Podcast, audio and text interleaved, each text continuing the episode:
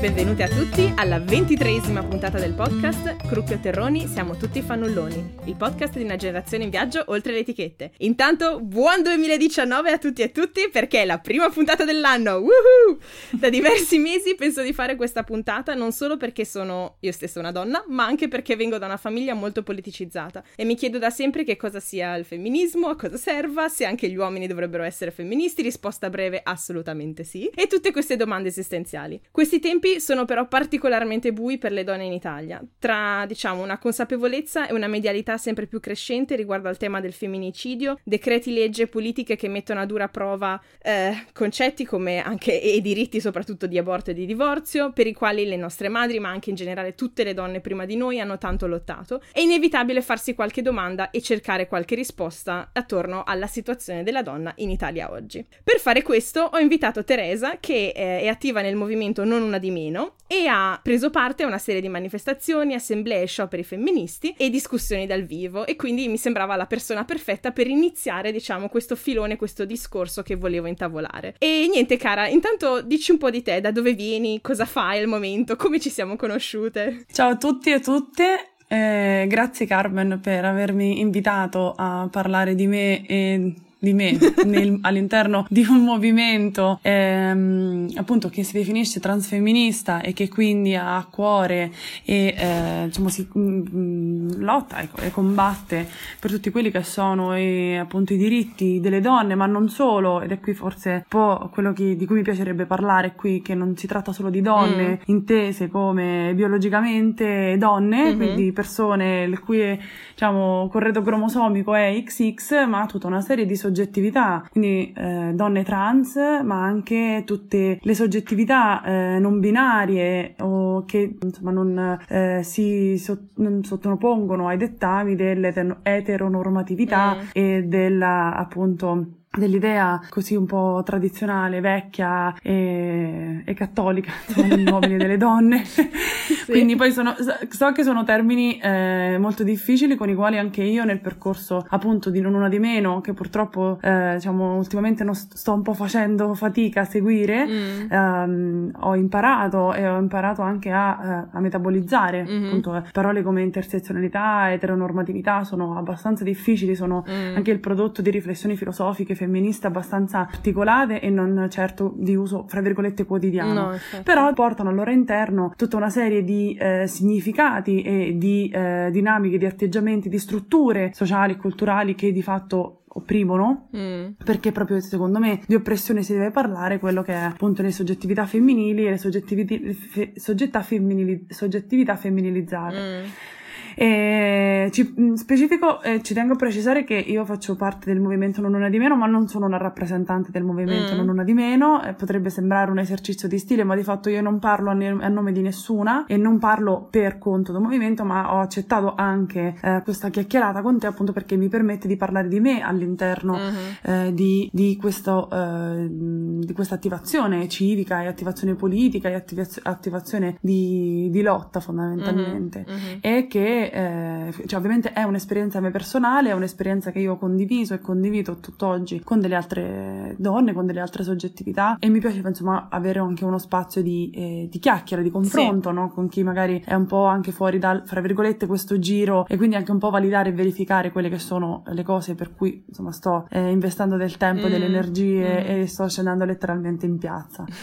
Eh, che cosa faccio? Sono una ricercatrice dell'Università di Bologna, mm-hmm. mi occupo di tutt'altro nella vita, eh, lavoro all'interno di politiche pubbliche, mm-hmm. prevalentemente ho fatto, ho fatto, un dottorato in sociologia, mi sono occupata appunto di, di, all'inizio politiche sociali di interventi sulle minori a rischio esclusione, quindi mm. povertà mar- e marginalità di vario, di vario genere. Eh, dopo l'università eh, dalla quale sono eh, fuggita a gambe levate mi sono trovata a lavorare per una fondazione del comune di mm. Bologna mm. che si occupa appunto di partecipazione e quindi di politiche attive sul, eh, sul territorio, eh, sempre nell'ambito delle politiche sociali e mm. ultimamente anche delle politiche urbane. Mm. Sono ritornata poi quest'anno nell'università sempre trattando questi temi, eh, quindi sempre attivazione di, di, comunità sul territorio e sì, quindi vivo a Bologna, eh, città in cui risiedo ufficialmente da quest'anno wow. e, e in cui finalmente dopo sei, Il grande anni, passo l'accettazione esistenziale esatto. che non sei più a casa tua. Eh, esatto, la presa di coscienza. E appunto vivo, mi, mi divido fra attività più istituzionali, quindi comune e Università di Bologna, mm. e attività meno istituzionali faccio, insomma, faccio anche altro tipo di,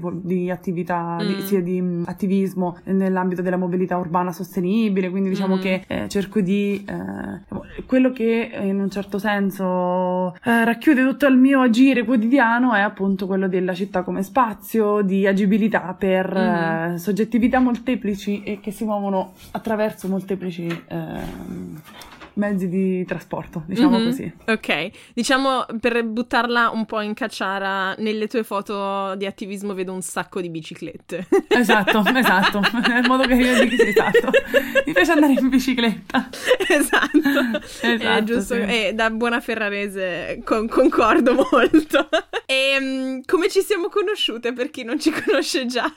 E Forlì ovviamente eh, è stata la Caput Mundi. Caput Mundi, ma credo che guardando un po' le persone che hanno partecipato a questa sì, eh, più della incontri, metà. esatto, diciamo che è da lì che proviene il, lo zoccolo duro dei, mm-hmm. eh, dei partecipanti. Mm-hmm. Eh, credo sempre facendo attività politica nell'Udu, sì. se non sbaglio. Mm-hmm. E quindi sì, poi per una serie ovviamente di facilissimi eh, intrecci a Forlì, considerando la, eh, la grandezza la, la grandezza e l'offerta culturale, politica e ricreativa del medesimo. È una città che offre tanto. Esatto.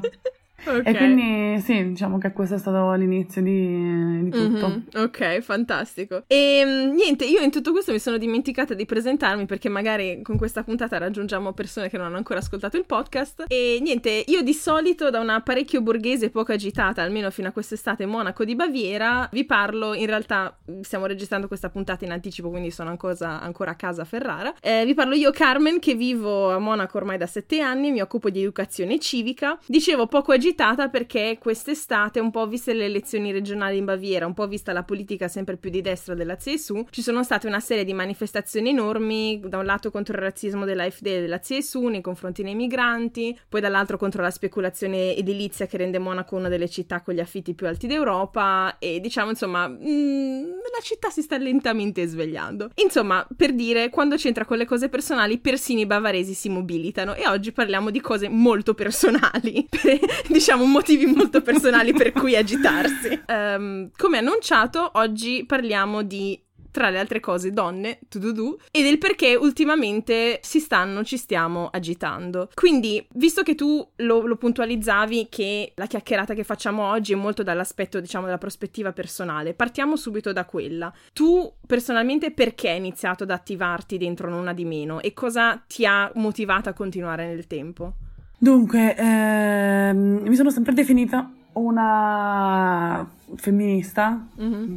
pur eh, non cogliendo molto spesso in toto diciamo, il vero significato della parola. Diciamo, mm-hmm. sai, sono femminista perché, boh, perché fa figo essere femminista a un certo punto.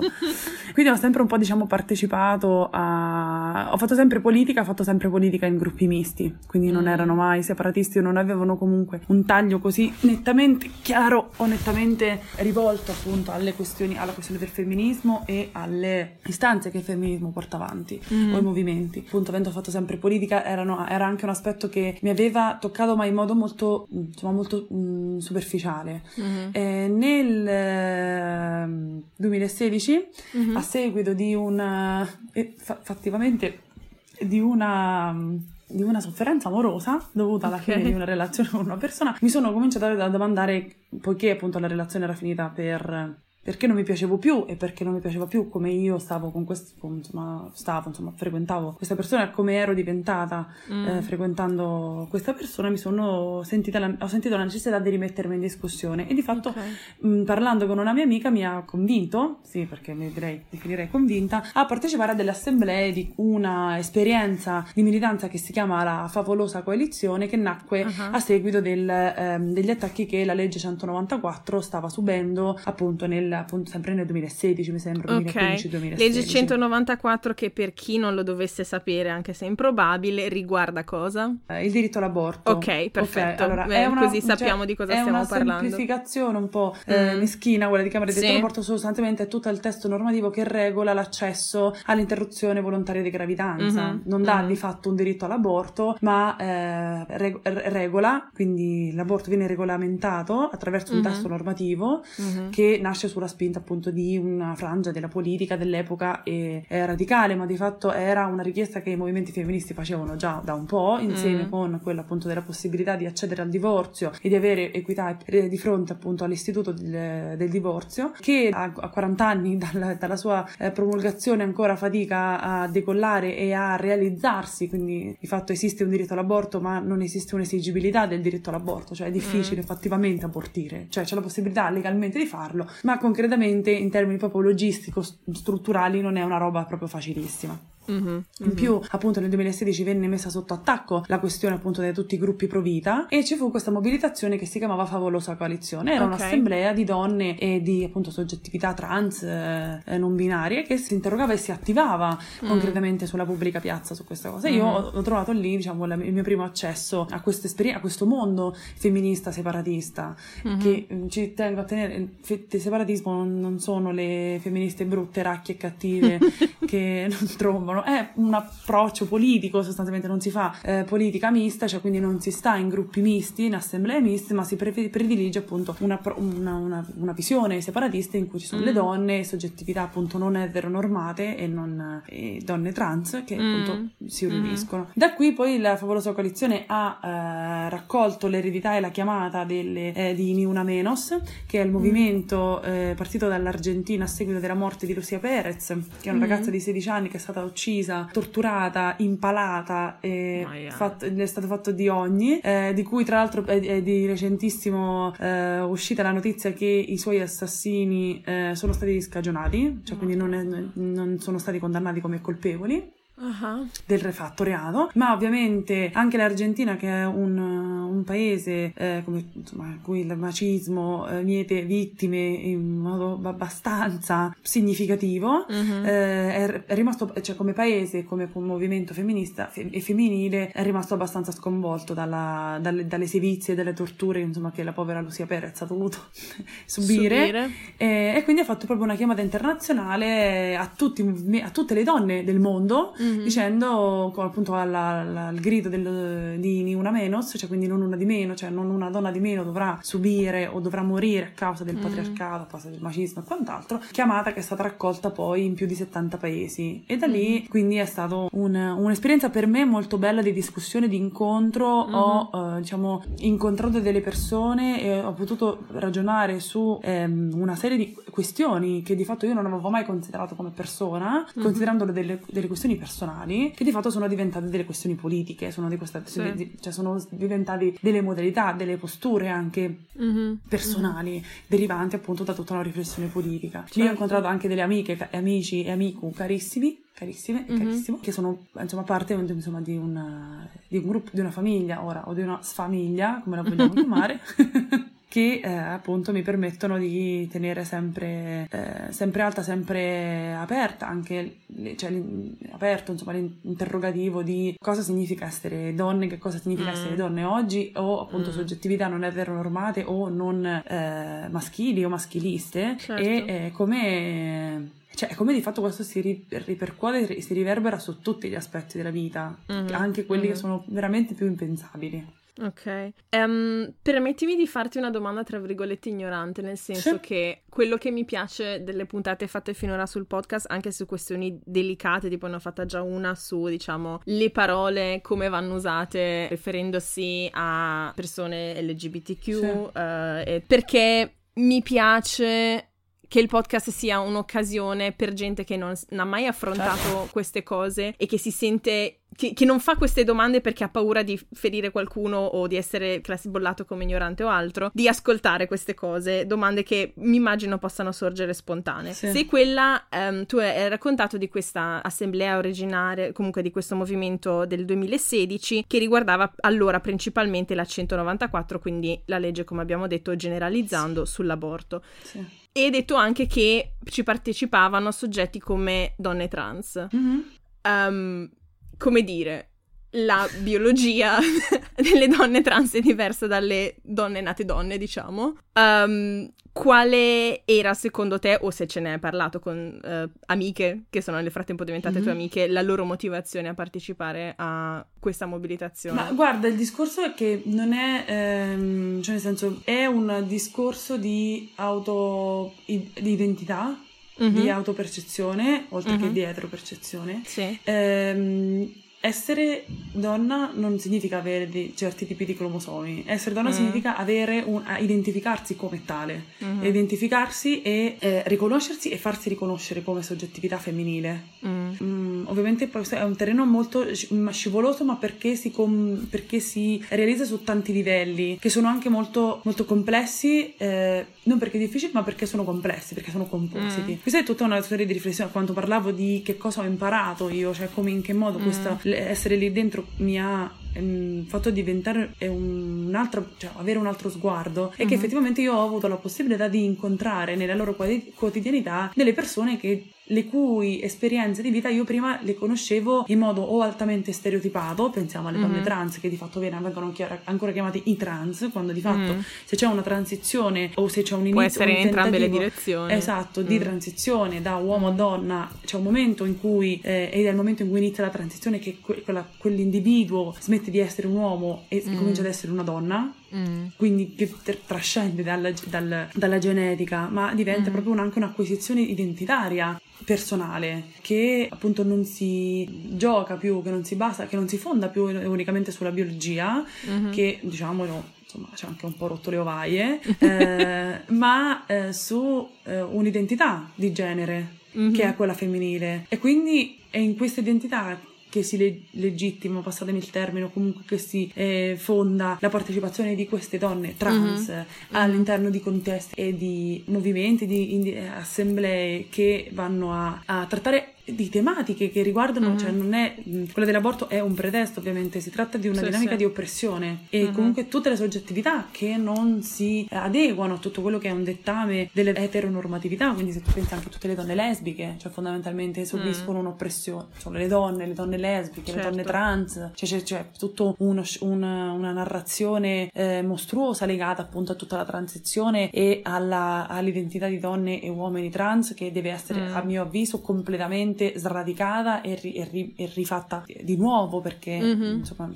diciamo che appunto ripetiamo la biologia e la, e la naturalità dei corpi non esiste non mm, esiste più sì, non, è, è, da parecchio è da quando insomma, esatto cioè non esiste non mm. è che è un corpo naturale non c'è una, una relazione naturale mm-hmm. eh, siamo degli esseri complessi inseriti all'interno di dinamiche complesse culturali, sociali, mm. eh, che appunto t- trascendono dalla semplice biologia, che insomma bisogna cominciare a, a considerare e considerando quello poi si, eh, si comprende il perché all'interno di un movimento, di una serie di movimenti che si occupano appunto di dell'oppressione, cioè della fuoriuscita, mm. della necessità di emanciparsi da un'oppressione, non ci siano solo le donne, cioè non è che sono solo le donne oppresse. No, no. Tutta una carrellata di soggettività che, ri- che, molto spesso fanno fatica anche a riconoscersi all'interno di, del, dell'acronimo LGBTQI+, mm-hmm. Mm-hmm. che insomma hanno ben, ce l'hanno ben donne insomma di ribellarsi e di agitarsi e di dire mm. amici del patriarcato, amici maschis- maschilisti beh, facciamo che basta. Facciamo un po' che mm. questi 2018 anni di, di, oppressione, se non di più, ce li avete il voto del vostro privilegio. Ma adesso la, lasciateci un po' spazio per noi. Che di fatto di questo si tratta, cioè non è, un, non è una volontà di sopraffare, è una, semplicemente mm-hmm. una richiesta di uno spazio di, di agibilità, uno sì. spazio in cui serenamente, liberamente potersi eh, esprimere e esprimere i propri desideri, i propri, le proprie mm. volontà, i propri mm-hmm. eh, piaceri, i propri dubbi, le proprie perplessità, le proprie stranezze, perché tutti insomma, fondamentalmente a prescindere ne abbiamo. La normalità è un esatto. concetto sbagliato di per sé. Di per sé, proprio esatto, filosoficamente sbagliato. Esatto. E, e, questo sostanzialmente, cioè quindi è proprio una richiesta di, di visibilità per tutti quei soggetti mm. che sono invisibilizzati, di, di presenza all'interno dello, mm. di, di, una, di, un, di una, un'arena pubblica, eh, di presenza all'interno delle decisioni su che cosa o quali, mh, mm, che cosa, come intervenire anche nel, nelle politiche sociali, nelle politiche abitative, mm. lavorative, sessuali, insomma tutto, sì. cioè, tutto un aspetto di... Mm, parla- tornando appunto alla visibilità, alla visibilità e alla mobilitazione, um, il 24 novembre, come in realtà questa puntata cerchiamo di registrare da un mese ma non importa, eh, in occasione della giornata contro la violenza delle donne che era il 25, eh, c'è stata una grossa manifestazione. Sì. Um, ti volevo quindi chiedere, visto che tu c'eri, quanta gente c'era e soprattutto su quale piattaforma o quali temi hanno mobilitato così tante persone? Allora, eh, secondo il giornale eravamo 150.000, alcune hanno sparato okay. 200.000. Io mm-hmm. sarei un po' più approssimato, cioè per, per, me, insomma, eravamo un po' meno, ma eravamo mm. molto... Um, è stata una bellissima manifestazione, cioè è stata una bella mm-hmm. manifestazione. C'era eh, per la prima volta tante, appunto, tante persone che non avevo mai visto, ho, ho, ho, visto sempre molto poco in una, manifestazione di questo tipo, cioè così. Mm. E la manifestazione era uh, contemporaneamente in tutta Italia o solo a Roma? C'era a Roma, c'era solo okay, a Roma. Ok. Sì, okay. Si è deciso poi così l'Assemblea mm. nazionale di fare mm-hmm. una soltanto. Ok. E, ehm, sostanzialmente eh, sono due anni che il movimento nazionale, non una di meno, sta lavorando a un piano transfemminista, femminista, transfemminista contro la violenza di genere e del genere. Mm-hmm. Eh, nacque l'esigenza di scrivere un contropiano alla, all'attività di governo che stava scrivendo un piano, se non ricordo male, del giugno dell'anno scorso, quindi del 2017. Mm. Quindi ci fu questa la, la, la, la scrittura col Ministero delle Pari opportunità di questo piano, mm-hmm. eh, mhm. che ovviamente abbiamo disconosciuto eh, in ogni sua forma e abbiamo attivato dei, dei, lavori sul territorio perché l'assemblea di non uno di meno sostanzialmente è un'assemblea nazionale, ma ci sono delle assemblee territoriali nelle città mm-hmm. insomma, in cui okay. questa cosa si attiva e quindi piano piano attraverso delle assemblee, attraverso degli incontri, almeno due incontri l'anno dell'assemblea nazionale abbiamo scritto il piano lavorando mm-hmm, in tavoli mm-hmm. per tematiche, insomma. Okay. Questo piano però secondo cioè ovviamente è molto bello, se poi magari se qualcuno lo vuole posso girare il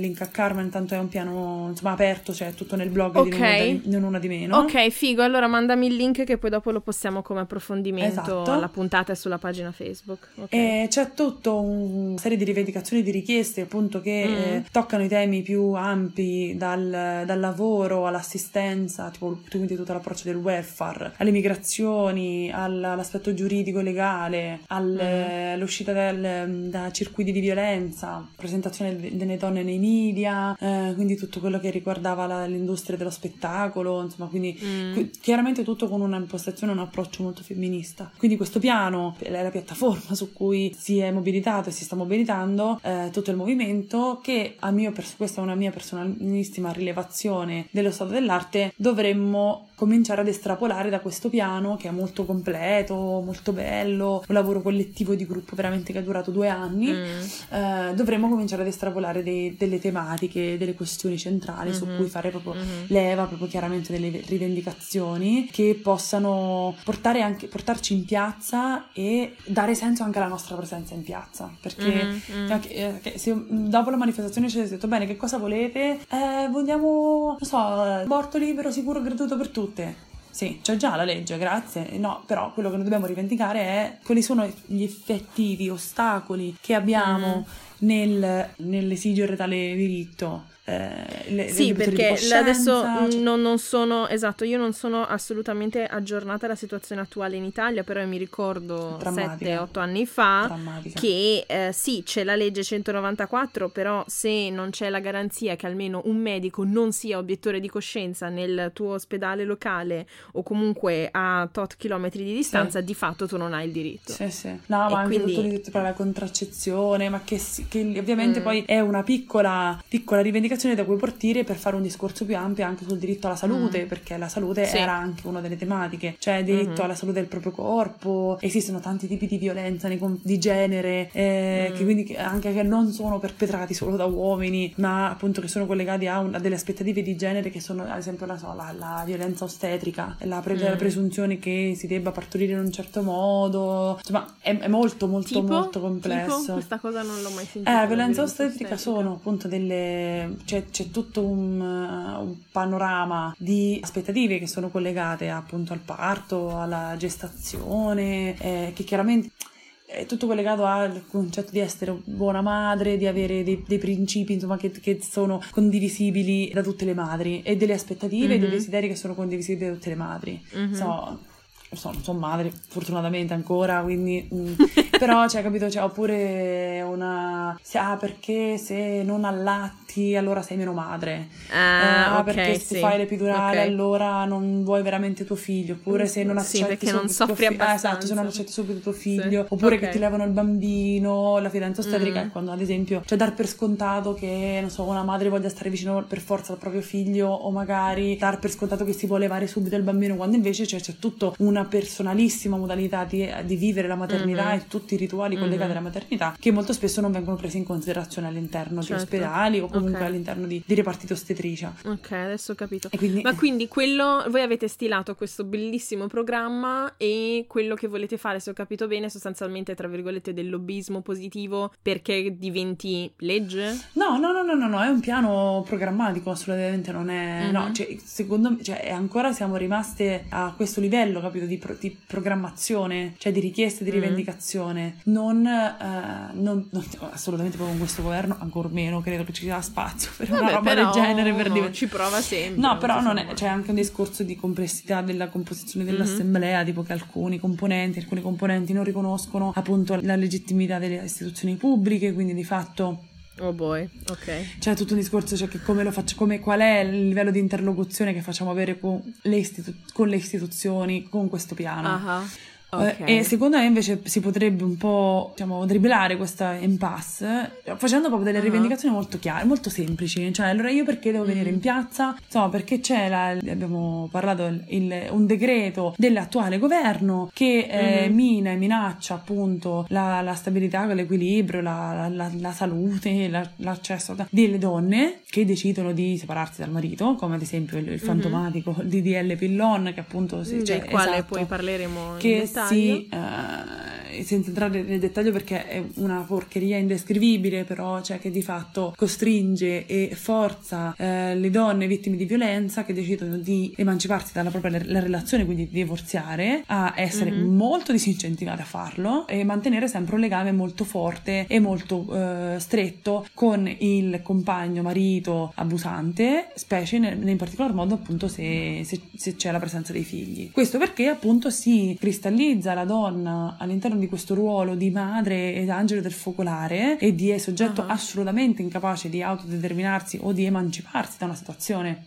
di violenza e in modo autonomo anche grazie all'ottimo pre- meraviglioso contributo dei centri di violenza quindi dicendo insomma quindi stigmatizzando la donna in questo ruolo di inferiorità di debolezza di subalternità e mantenendolo sempre molto collegato e molto eh, intersecato con quello del, del, del, marito che di fatto mm. continua a esercitare su di lei un controllo una violenza con forme diverse però la mediazione familiare obbligatoria nei casi di violenza eh, mm. è una roba agghiacciante, cioè una roba assurda. Io, tra l'altro, la sfiga vuole che io abbia fatto anche due anni di corso di mediazione dei conflitti, quindi esattamente sai qual è la posizione delle persone che vanno in mediazione, le persone che vivono un conflitto, e di fatto la prima cosa che ti insegnano è la, la violenza non è un conflitto. Mm-hmm. Cioè, la mediazione si fa nei casi di conflitto, non si fa nei casi mm. di violenza, non si fa nei casi di sopruso, non uh-huh. si fa nei, nei, nei casi di, eh, di, sottomissione, di, di sproporzione uh-huh. dei ruoli. La mediazione, ruoli. Esatto, la mediazione è un atto consapevole, un atto volitivo, consapevole, libero di uh-huh. entrambe le persone che vogliono partecipare far parte, cioè che vogliono prendere parte alla mediazione, che si chiamano persone che appunto sono in mediazione e che vanno liberamente a mm-hmm. cercare di redimere il loro conflitto, trasformare il loro conflitto. Okay. In caso di violenza, okay. famiglia. E cioè.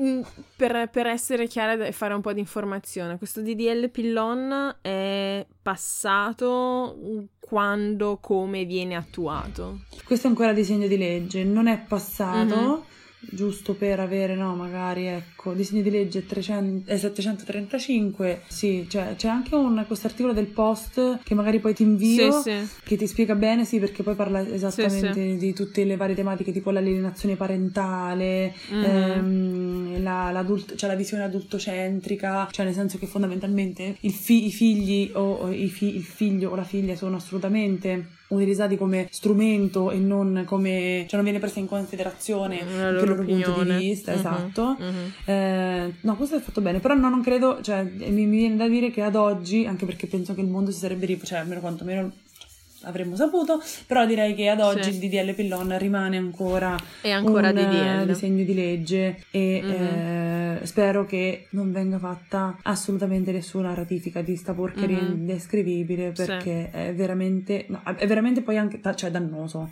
in, mm-hmm. in generale, cioè per tutte quelle che sono le soggettività più a rischio, soprattutto in questi contesti, in queste situazioni appunto di separazione e divorzio, questo sì. veramente t'affossa, ti mette nella fossa. Ma senti una cosa, mm, opinione personale, spontanea, uh, visto che giungiamo alla fine della nostra conversazione. Mm. Io ho l'impressione che siamo immobili da anni, ma tipo da decenni, sulla questione della donna. Cioè, nel senso, mm. io, io, quando ero a Forlì ero attivista di Se non ora quando, che vabbè era nato come eh, mobilitazione soprattutto in protesta alla figura personale di Berlusconi, all'indignazione che aveva provocato, però era una conseguenza, diciamo, di una medialità della figura della donna e di un disagio che era lì e semplicemente non era stato espresso precedentemente. Però ogni tot emergono nuovi movimenti di protesta su, diciamo, generalmente contro il patriarcato mercato, ma mm, su tante leggi, questioni particolari. Mm-hmm. E cose tipo il femminicidio, cioè o- ogni anno si stilano le statistiche, si piange, si fanno le manifestazioni, ci si ricorda, si seguono, si indigna, però poi non cambia sostanzialmente eh, un cazzo. Ah, perché? Eh, perché secondo te? Perché è frustrante la situazione? Allora, secondo cioè... me noi siamo ancora... Allora, cioè, tutto questo avviene perché c'è un... Minchia, ogni volta che parlo di questa cosa mi sembra tipo quelli che di, tipo i terrapiattisti, capito? Che cercano di convincere mm-hmm. che la mm-hmm. terra è piatta. Però lo sappiamo tutti che la terra non è piatta, ma sappiamo invece tutti che le donne vivono una situazione di subalternità rispetto agli uomini. Cioè, questo è un dato di fatto, mm-hmm. ragazzi. Eh, mm-hmm. Però sì, sembra sempre un po' l'esaltata della situazione. No, cioè, secondo me più che... Allora, non esistono dei comportamenti, oltre a... Ci sono alcuni comportamenti apertamente maschi- macisti, cioè apertamente, mm. di, volo- apertamente di volontà, eh, cioè indirizzati alla volontà di eh, sottomettere qualcuno. E quindi molto spesso... Sì, cioè, tipo, esatto, differenze esatto. di paga, busta esatto. paga per la stessa posizione. Sì, ma c'è, c'è, tutta una serie di... Violenza vera e propria. Di ogni, di ogni. Il fatto che io, cioè, mm. anche banalmente, il fatto che io ogni volta che vado in giro per strada, so, per chi mi conosce sa che struttura fisica ho, chi non mi conosce vi dico, cioè, sono una giocatrice di pallacanestro da 1,80 m, cioè, dovrei aver paura. E che ogni volta mi cago addosso. Io di, di, vado veramente per... Mm tutte le strade del mondo, in bicicletta, in tutti gli orari del mondo. Io mi rendo conto che la differenza mm. non è nel fatto che io ho paura, ma del fatto che gli uomini, i miei amici, compagni, fratelli, fidanzati, partner, cugini, zii, quant'altro, non riescono a condividere questa, questa sensazione con me. Cioè per loro questa sensazione sì. è assolutamente sconosciuta. Sì, perché non sono mai stati soggetti di...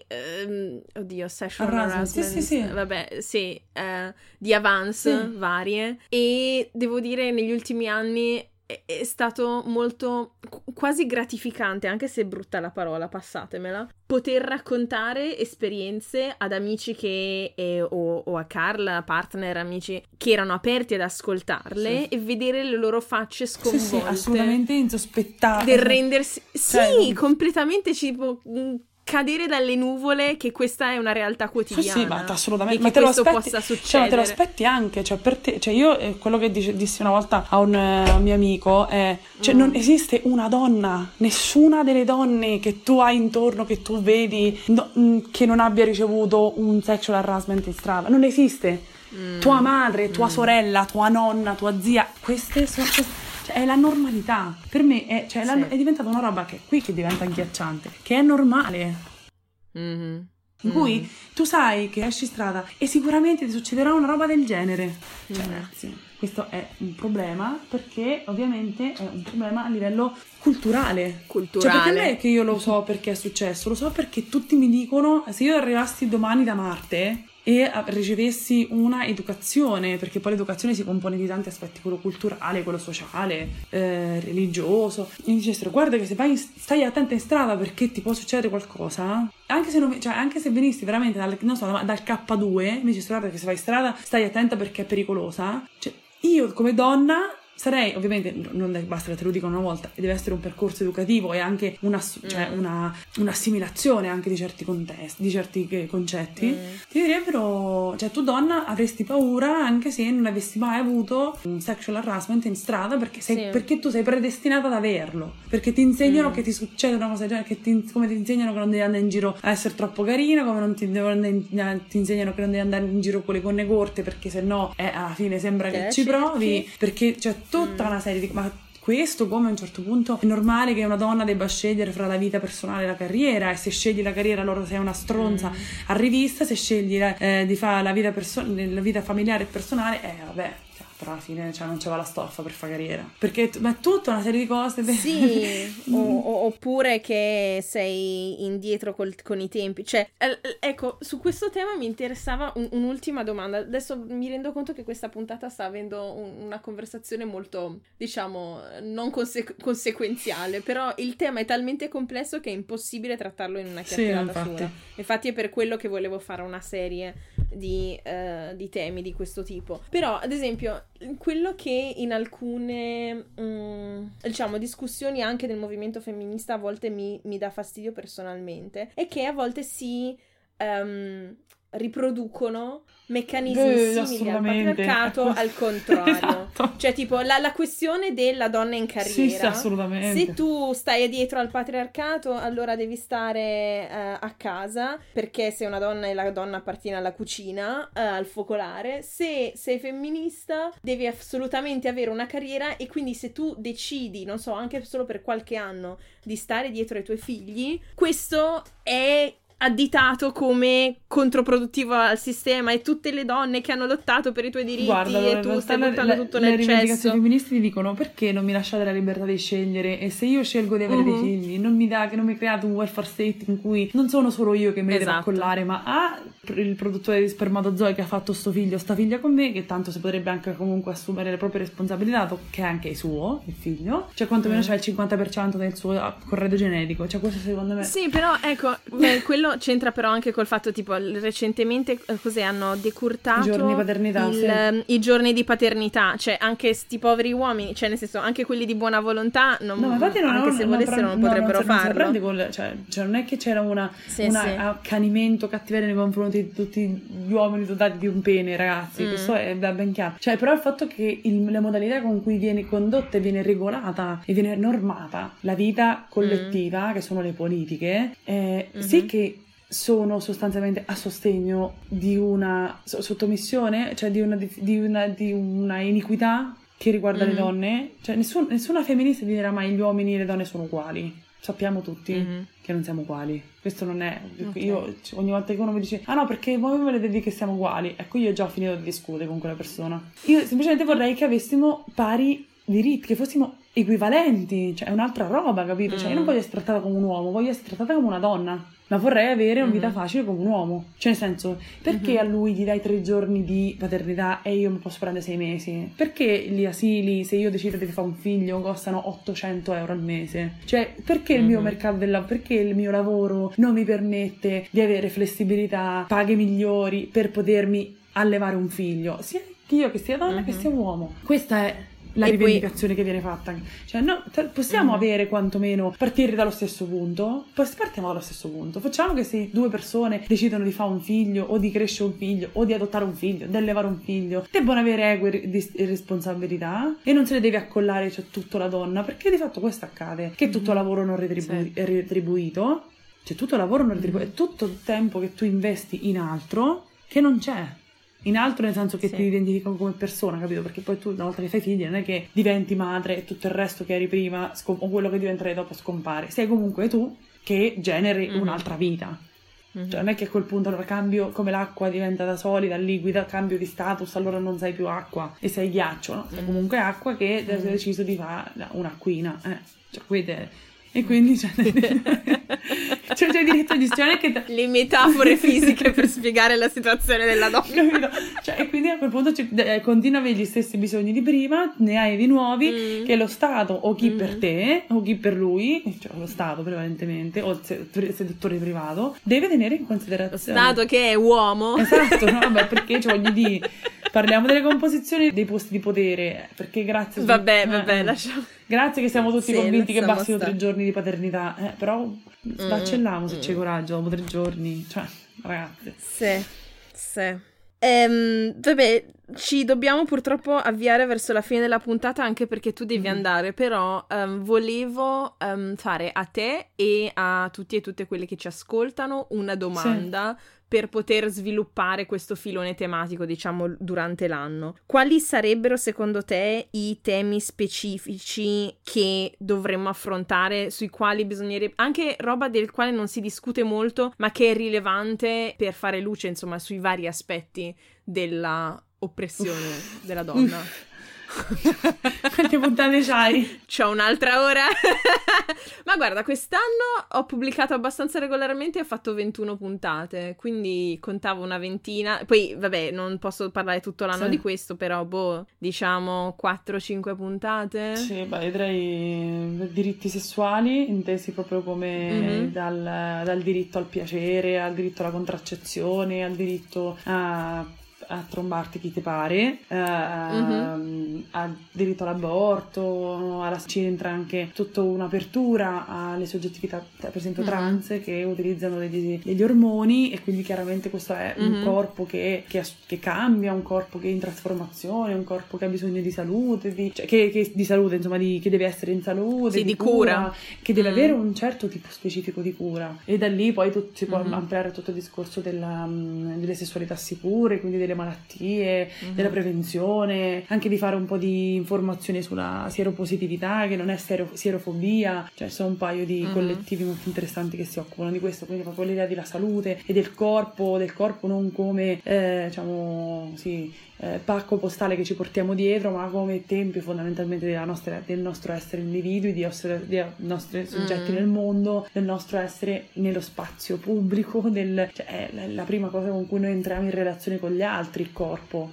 E deve Mhm, essere un po' mhm. un- riconosciuto questa, questa. C'è poi tutto un discorso del lavoro, del eh, appunto eh, collegato alle specificità, cioè anche se effettivamente del lavoro si una pa- particolare attenzione perché comunque mi sembra che cioè, è, è lo spazio in cui quantomeno all'inizio le disuguaglianze erano più palesi. Sì. Poi c'è tutto il discorso delle migrazioni, cioè come di fatto tante specifiche, cioè noi come parliamo di migrazioni considerando i migranti come questo magma indefinito di soggetti che non Mm. hanno né genere né sessualità né età, hanno so- neanche Mhm. un univoco colore della pelle, in realtà sono i migranti, Sì. quando invece poi ci sono, cioè comunque c'è tanto, soprattutto le donne subiscono anche lì, cioè le ultime degli ultimi, no? cioè tutti i migranti, quindi Mm.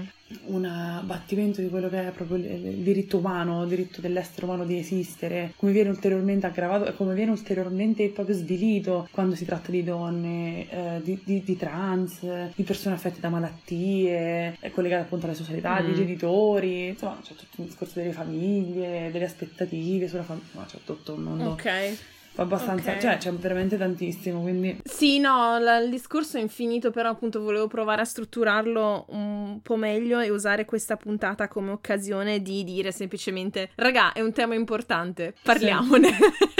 e poi andare nello specifico. Comunque, veramente grazie per tutti questi spunti, per la tua storia personale. Direi adesso di passare alla prima rubrica.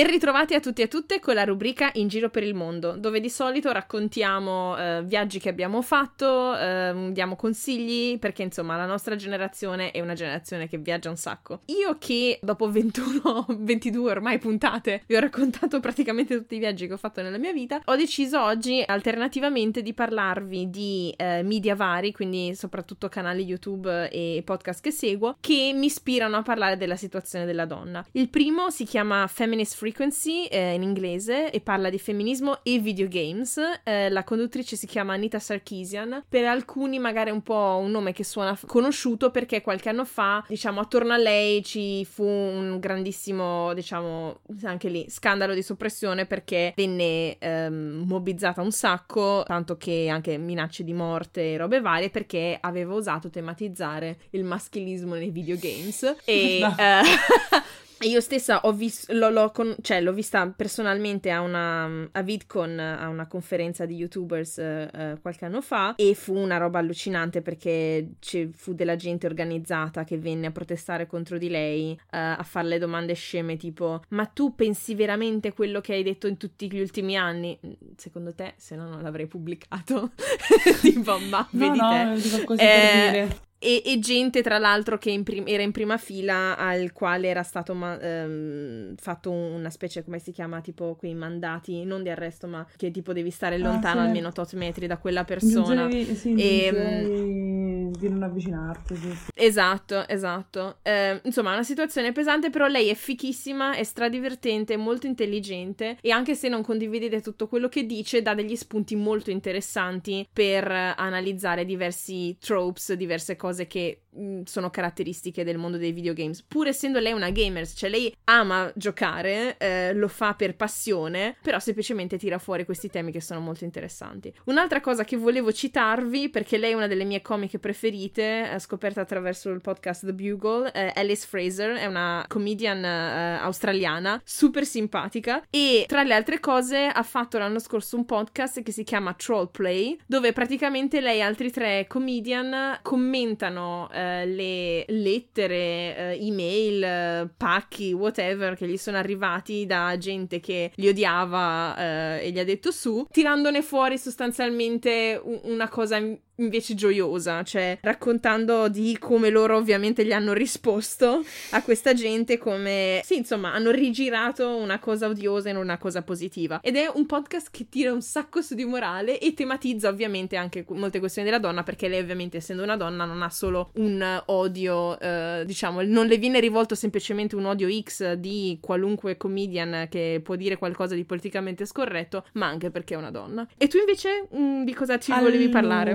Io ho un paio di riviste online, mm-hmm. cioè blog più che altro, che trovo veramente belli, tra cui appunto questo che si chiama passionario.it, uh-huh. che è un... Um, sì, un progetto, leggo chi siamo, è un progetto femminista che dal, mille, eh, dal, 2014 si occupa di divulgazione e informazione. Il nostro obiettivo è comunicare in modo accessibile l'idea del, del femminismo intersezionale e del transfemminismo, quindi questo potrebbe mm-hmm. essere anche un buon punto di un, un uh, transfemminismo for dummies praticamente. Okay. È molto utile, le persone, conosco alcune persone che ci, che ci scrivono, c'è sempre una visione mai es- esaltata, ecco, del, mm. della questione, perché poi il rischio è di essere proprio tacciate, di essere delle pazze furiose esaltate. Quando mm. invece c'è, c'è, proprio una narrazione molto bella del, di che cos'è il transfemminismo, di quali sono le, le questioni che, di cui si occupa, mm. eh, quali sono le rivendicazioni, dà anche una sorta di aiuto per un glossario su che cosa, su tutte quelle parole strane che avete sentito durante la puntata, tipo intersezionalità, eteronormatività, mm. trans, cis, LGBTQI,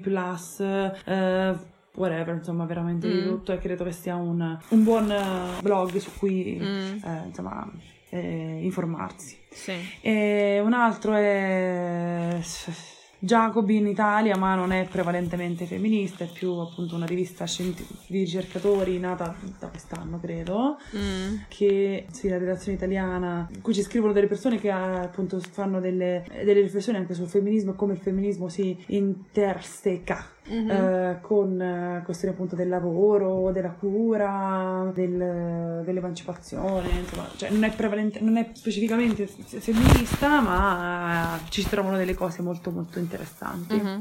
Okay. E un altro è invece no, è un um, gruppo collettivo di artivisti che si chiamano Conigli Bianchi, che uh-huh. eh, appunto sono un gruppo di artivisti, performance, fumettisti, illustratori e illustratrici, cantanti, uh, attori, attrici attrici che hanno deciso di unire le forze per aprire un discorso pubblico sul tema più misconosciuto del pianeta, a.k.a. l'HIV e l'AIDS. Fico. Eh, sì, è molto interessante anche perché lo fanno in un modo molto, molto, molto, molto divertente, molto, molto uh-huh. access- cioè non idiota, ma divertente. Okay. Molto accessibile, molto performativo. Loro, poi, tra l'altro, un paio di loro io li ho conosciuti. Sono delle persone figherrime. Uh-huh. E quindi direi che sì, potete darci uno sguardo quando siete mm, così incuriositi quando non invece mm-hmm. di guardare i video dei pinguini eh, che, mm, insomma, che si accoppiano che con le foghe esatto potete dare uno sguardo a questi tre perché sono, sono, sono divertenti, sono accessibili e sono molto carini. Però anche quello anche. intersezionale. sì, esatto, Vabbè, passiamo alla rubrica dopo con questa buttetta.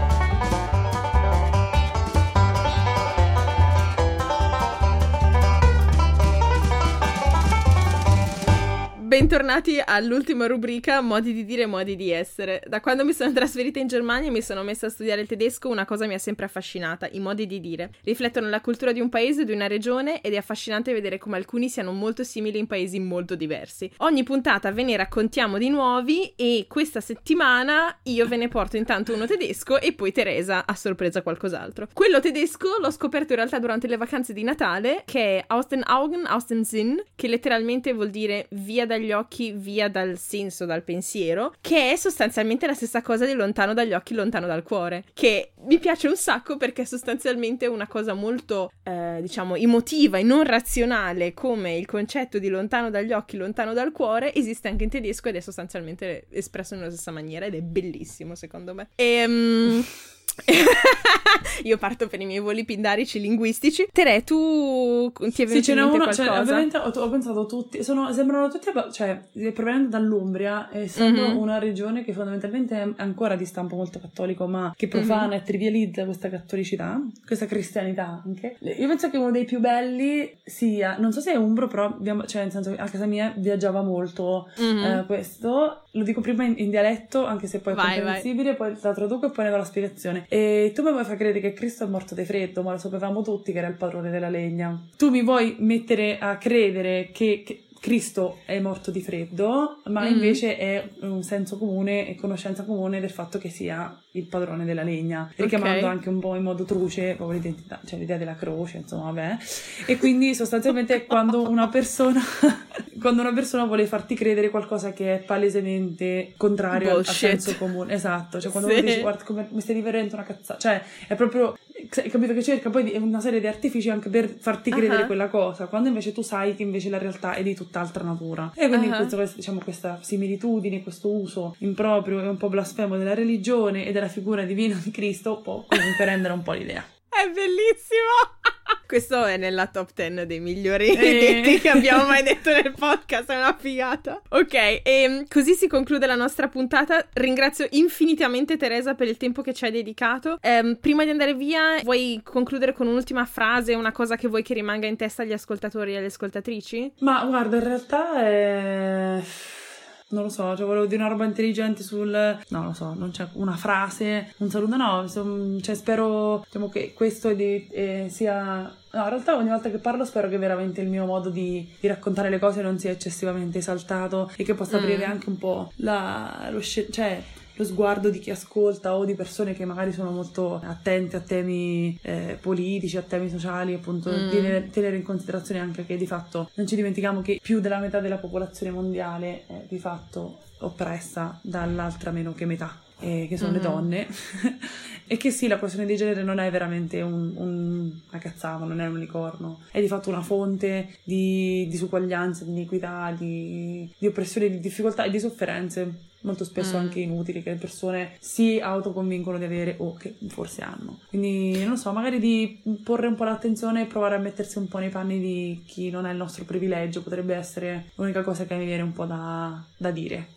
Tutto qua. Fantastico, meraviglioso, grazie davvero. Con questo ti salutiamo. Se state ascoltando questo podcast quando esce lunedì mattina, spero siate arrivati nel frattempo al lavoro. Se no, tenete duro che il pendolarismo prima o poi finisce. Per domande o commenti visitate la nostra pagina www.facebook.com slash tuttifannulloni o scriveteci a tuttifannulloni.gmail.com E ricordate, vale sempre la regola del rispetto e della critica costruttiva. Siate il vostro lato migliore e solo così che le cose cambieranno davvero. Se volete consigliare il podcast ad amici o familiari, ci trovate trovate su SoundCloud e su tutte le app dove si ascoltano podcast, quindi Spotify, Apple Podcast, Pocket Cast, eccetera, eccetera. Se invece questa puntata vi è piaciuta così tanto che volete ascoltare ancora più materiale, date un'occhiata al mio profilo Patreon su www.patreon.com slash tuttifannulloni, dove potete contribuire alla crescita e al miglioramento di questo progetto anche solo con un dollaro al mese. Grazie in anticipo a tutti quelli che lo vorranno fare e buon ascolto. Questo podcast è prodotto e curato da me, Carmen Romano, e nella prossima puntata parleremo con la Saku di adozioni in Italia Italia.